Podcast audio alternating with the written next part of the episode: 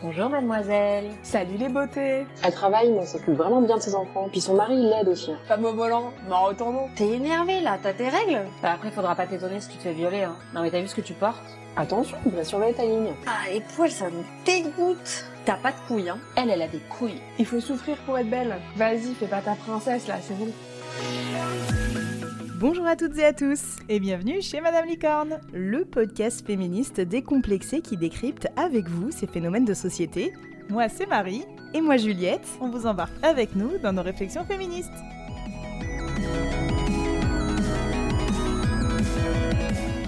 Ça y est, la rentrée est passée depuis déjà un mois pour les écolières et écoliers de toute la France et celle-ci est marquée par un contexte plus que compliqué avec la pénurie des professeurs ou encore les classes surchargées. Mais ce ne sont pas toutes ces problématiques plus que dérangeantes que nous allons aborder ce mois-ci. En effet, une nouvelle fois encore, le corps des femmes fait la une de l'actualité de cette rentrée 2023 et c'est de cette actualité que nous allons parler tout de suite chez Madame Licorne.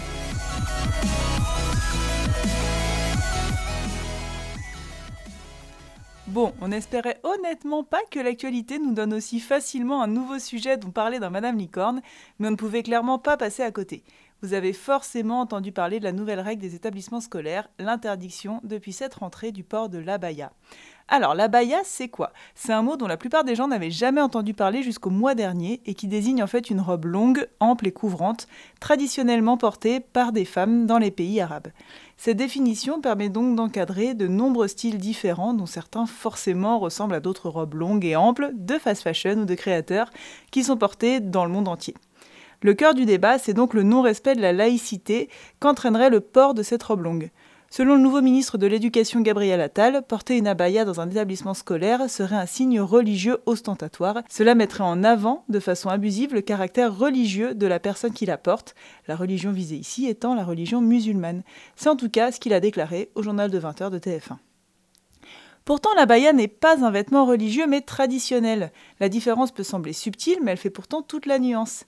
Si par exemple les boucles d'oreilles créoles sont traditionnellement portées par la communauté afrodescendante, on est pourtant toutes et tous bien d'accord pour ne pas en faire un amalgame religieux. Elles sont d'ailleurs largement portées et déclinées par toutes les grandes marques, alors qu'en fait très peu de personnes connaissent vraiment leur histoire et le fort symbole identitaire que cela représente pour la communauté afrodescendante. L'abaya, du coup, c'est un vêtement vieux de 4000 ans porté par les femmes bédouins pour se protéger des conditions climatiques, notamment du vent et de la chaleur. Elle est ensuite devenue populaire en Iran ou en Arabie, souvent de couleur noire, mais pouvant aussi être déclinée de nombreuses couleurs ou motifs, ces versions étant en général destinées à du plus grand public. Comment expliquer alors que sa popularité grandisse, y compris dans des pays occidentaux tels que la France? Les raisons, elles sont probablement multiples et surtout elles appartiennent en fait à chaque femme. Certaines, elles y voient un vêtement confortable et pratique. D'autres, elles apprécient le fait ben, qu'elle cache les formes de leur corps. Et c'est souvent ce dernier argument qui est souvent utilisé pour qualifier l'abaya de vêtement religieux, le fait que l'abaya cache le corps, un peu comme le hijab ou le foulard cache les cheveux.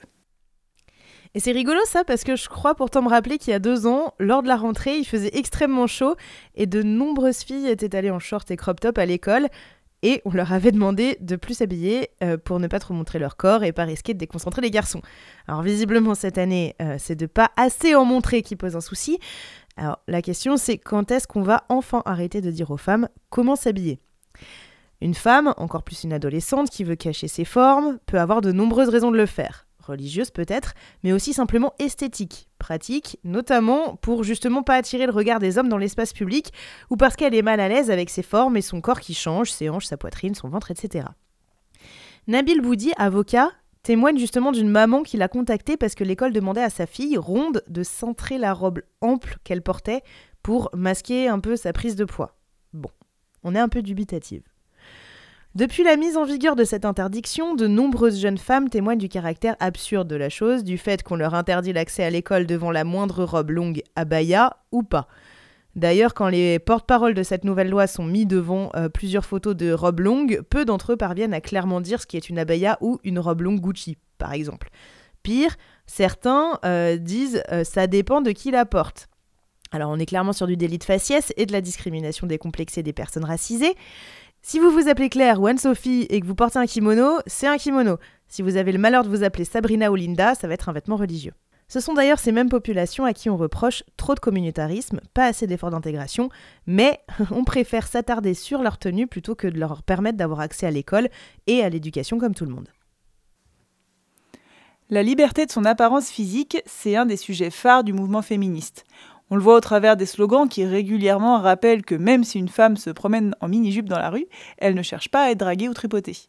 On le voit aussi dans la lutte contre le body shaming, les injonctions incessantes faites aux femmes de maigrir, de s'épiler, de perdre leur cellulite, se lisser les cheveux, de ne pas avoir de cernes et j'en passe. Ça passe donc aussi logiquement par la liberté de porter des choses moulantes ou très larges, de montrer ses cheveux ou de les cacher. Et on rappelle d'ailleurs que ce sont les mêmes femmes et associations qui luttent pour l'autorisation du topless et du burkini dans les piscines ou sur les plages. Si on reprend en fait un peu toutes les interdictions vestimentaires faites aux femmes ces trois dernières années, on a pas de short, pas de débardeur, pas de tétons apparents sous un t-shirt, mais pas non plus de bretelles de soutien-gorge apparentes. Pas de crop top, mais pas non plus de robe longue.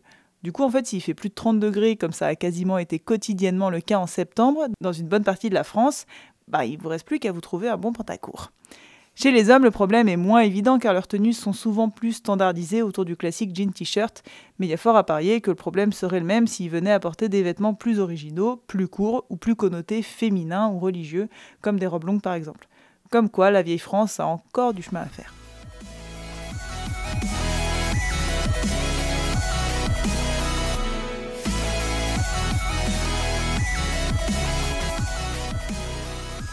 La controverse qui entoure l'interdiction de la baya nous pousse à réfléchir un peu plus profondément sur la notion de laïcité en France. En effet, il s'agit ici de concilier cette notion avec le respect des croyances religieuses des élèves. La France est un pays caractérisé par sa diversité culturelle et religieuse, ce qui rend la gestion de la laïcité dans un contexte scolaire un peu complexe et délicat surtout. Et la laïcité, d'après le site du gouvernement, c'est, je cite, la liberté de manifester ses croyances ou convictions dans les limites du respect de l'ordre public. Il s'agit donc d'un principe fondamental qui sépare la religion de l'État. Et il est important également de se rappeler que ce principe de laïcité a évolué au fil du temps et qu'il continuera probablement à évoluer pour répondre aux besoins changeants de la société. Et quand bien même dans ce cadre-là, la baya serait un vêtement religieux, il est quand même bon ton de rappeler que la France est donc un pays laïque et je ne crois pas qu'une robe ait déjà troublé l'ordre public au lieu d'autoriser la liberté de culte, on l'interdit et on cherche une forme de neutralité qui vise d'ailleurs particulièrement les populations de confession musulmane. D'ailleurs, lors de la rentrée scolaire 2023, 300 élèves sur les 12 millions ayant fait leur rentrée se sont présentés en abaya devant leur, établissement et 67 d'entre elles ont refusé de la retirer selon le ministère de l'Éducation nationale. L'association Action Droit des musulmans avait saisi le Conseil d'État pour obtenir la suspension de cette interdiction de port de la baya, interdiction qui, selon eux, porte atteinte aux droits de l'enfant, car elle vient viser principalement les enfants présumés musulmans, créant ainsi un risque de profilage ethnique à l'école. C'est ce qu'on disait un peu plus haut. Pour le Conseil français du culte musulman, cette longue robe n'est d'ailleurs pas du tout un signe religieux musulman, mais une forme de mode. Et ainsi, le vice-président du CFCM répond à Gabriel Attal en disant Dans la tradition musulmane, que nous défendons, un vêtement, quel qu'il soit, n'est pas un signe religieux en soi. Pour l'islamologue Razika Adnani, qui publie une tribune dans le Figaro, aucun objet n'est en soi un signe religieux. Ce sont les êtres humains qui lui attribuent ce rôle, et il en est de même pour la robe ou le foulard. Mais selon elle, les filles qui portent l'abaya à l'école sont des filles voilées qui enlèvent leur foulard devant la porte de l'établissement.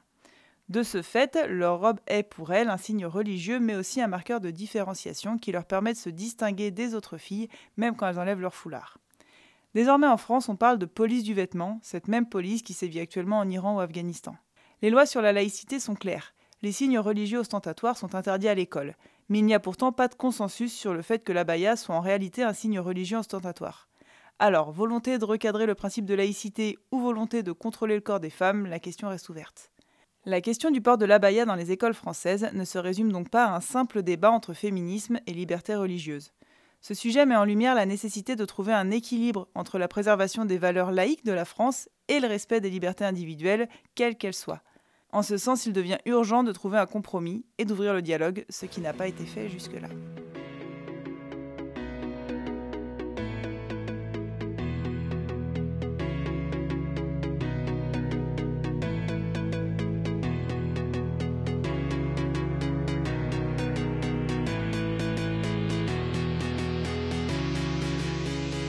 Merci beaucoup d'avoir été avec nous pour ce nouvel épisode de Madame Licorne. Si vous aimez le podcast et ce genre de format, n'hésitez pas à nous mettre 5 étoiles sur Spotify ou Apple Podcast. Débattez, réagissez et donnez votre avis sur notre compte Instagram at Madame Licorne Podcast. Le mois prochain, on va parler body care, hygiène, shampoing, make-up. Ils sont tellement nombreux ces produits et on ne sait pas lesquels choisir.